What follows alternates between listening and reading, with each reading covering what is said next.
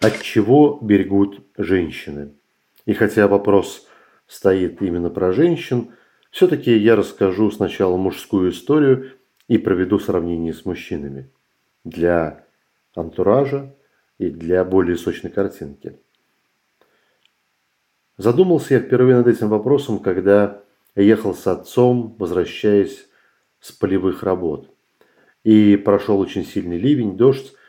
Мы подъехали к мосту, который на самом деле уже полностью залило. То есть моста не было видно совсем.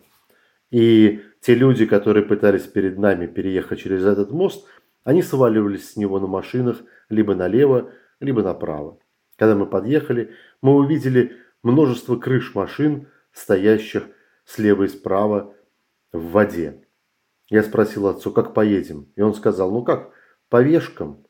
И мы поехали между этих машин и проехали мост и выехали на другой берег. Вот это вот стиль мужского мышления, когда ты используешь ошибки других для того, чтобы выровнять свой путь. Используешь чужие, можно сказать, смерти для того, чтобы выжить самому. Женщины так не поступают. Женщины поворачивают обратно и не будут рисковать. Это связано с их ролью в обществе рождения и воспитания маленьких детей. У женщин не должно быть такого риска. Женщины и готовят, например, по рецептам. Они не экспериментируют с едой.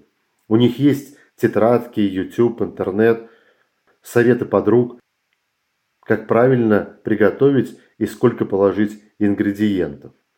Мужчины придумывают комбинации, потому что когда они ходили на охоту и ловили зверей, им приходилось придумывать, можно сказать, буквально на ходу, как приготовить и что приготовить из пойманного.